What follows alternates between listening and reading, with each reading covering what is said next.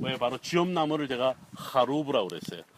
호레브란 말에서 온 말이 호르반이란 말이 있어요. 호르반은 파괴라는 뜻이에요. 성전 파괴라는 뜻입니다.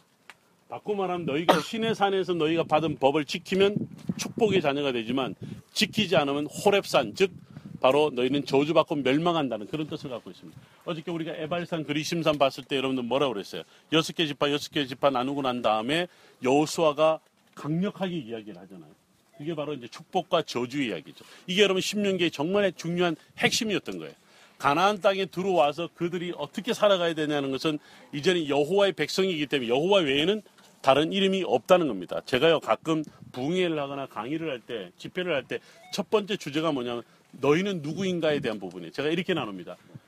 히브리인과 이스라엘 백성과 유대인은 정체성이 다르다. 히브리인은 유목민이다. 유목민이지만 떠돌이이지만 이 사람들은 여호와를 아는 백성이었다. 여호와를 만날 만한 백성이었다.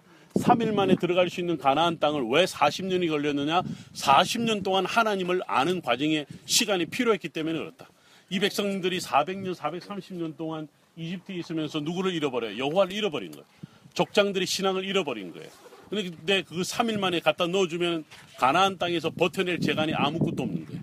그래서 광야 40년이 필요했던 것은 야훼를 아는 시간이었다는 거지. 그래서 이 히브리 민족의 정체성은요 여호와를 아는 정체성이었어요.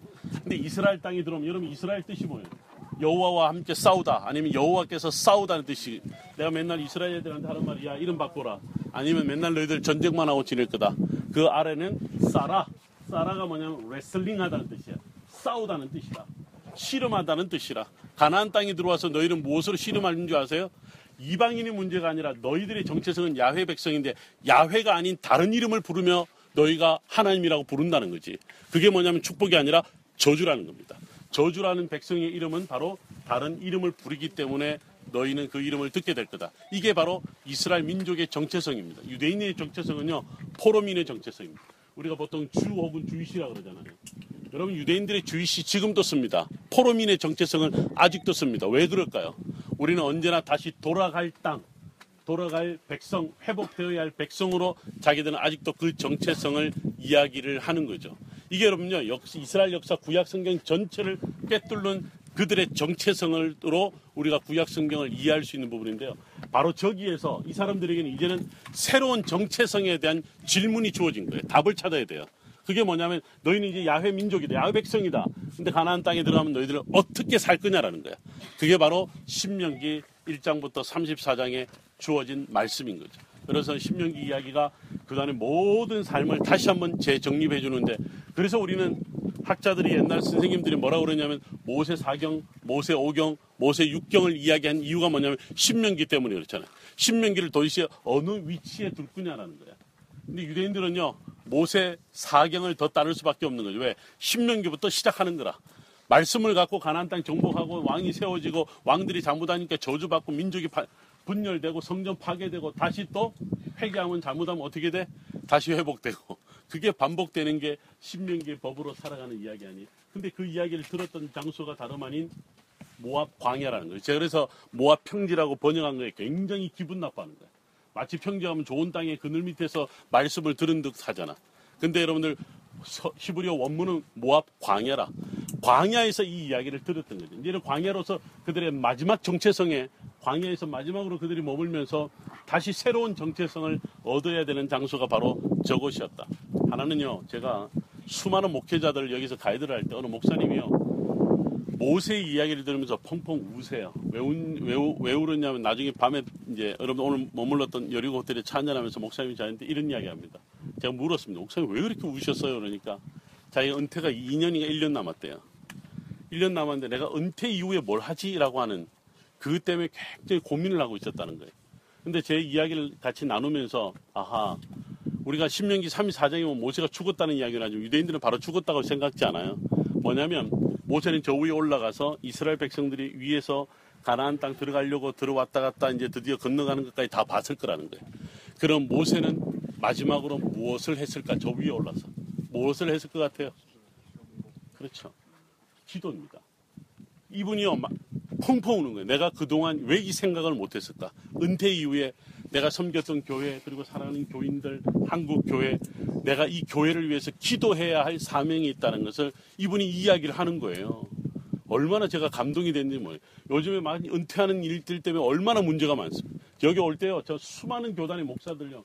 여러분들 제가 여기서 만난 목사들이 어떤 분인지 알면, 오, 저 양반이 대단한 사람이네, 그럴 거예요. 한국의 웬만한 수장들을 제가 여기서 다 가이드를 했어요. 그럼 제가 이름 되면 여러분들 조용기 목사님부터 시작해서 제가 다 가이드 했어요.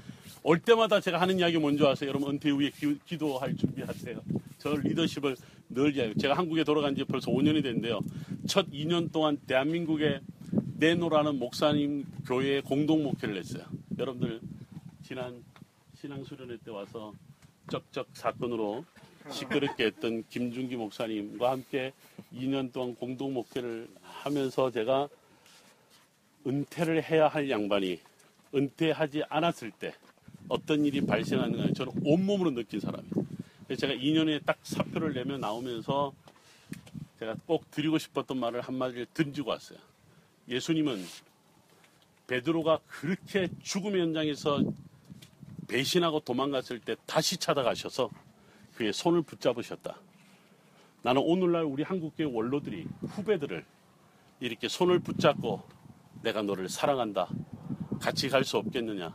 이 한마디가 우리는 지금 절실한 시대다. 제가 그 교회에서 그 마지막 설교를 하고 나왔죠. 지난 나온 세월 동안 저는 뒤통수를 얼마나 많이 맞았는지. 근데 그날 여러분들 설교할 때 오전에 제 이름이 나왔더라고 하더라고요. 하동인 교수가 전화해서 아니 아직도 세 사람 교회 계세요? 아니 왜요? 그러니까 김준기 할아버지가 오셔서 공동 목회자의 김진산이 이름이 올라 있더래.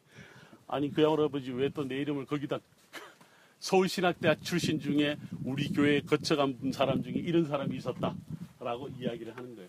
제가요 그분들을 원망하는 게 아닙니다. 우리 한국 교회 자체가 지금 문제가 어디에 있는가를 저는 볼 수 있는 거예요. 여러분들 지금 우리가 여러분들 다름이 아니라 우리도 수십 년 지나면 그 시절 만나요. 만날 수밖에 없어요. 리더십을 넘겨줄 때의 모세의 리더십이 과연 뭘까? 광야에서 그가 40년 동안 그렇게 시, 정말 실험하면서 그가 배웠던 광야 영성이 뭘까? 오늘 아침에 교수님 이야기를 하셨던 광야의 영성은 저는 오늘 그렇게 이야기를 하고 싶은 거예요. 모세는 그 광야의 영성은 모든 것을 내려놓고 다음 세대를 위해서 기도하는 사람이었다. 음, 저는 이 이야기를 여기서 꼭 하고 싶었던 거예요.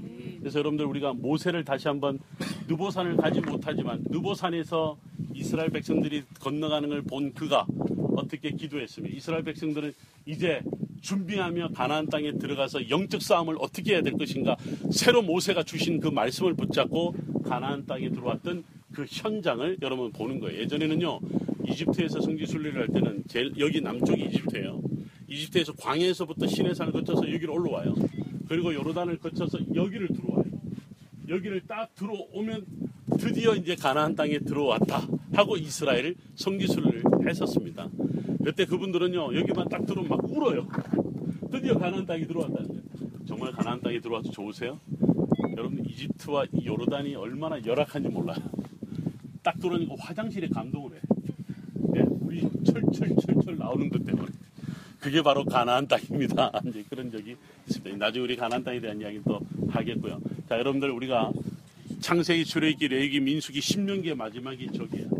그리고 여호수아, 사사기, 룻기, 사무엘상하, 열왕기상하, 역대기상하 쭉 예언서까지 모든 삶을 이미 여러분들이 우리가 갈릴리 쪽에서 여기 오는 동안 많은 역사 이야기를 들었던 거죠. 그러면 이 땅을 통해서 여러분들이 이제는 뭘 보냐면 성경이 다시 눈에게 들어오기 시작하는 이 땅에서 서 있었던 그 한 사람 한 사람의 이야기들이 내 삶 속에 들어올 수 있는 바로 그 현장이에요. 그래서 여러분들 이 광야가 필요한 거예요. 그래서 광야를 걸어야 돼.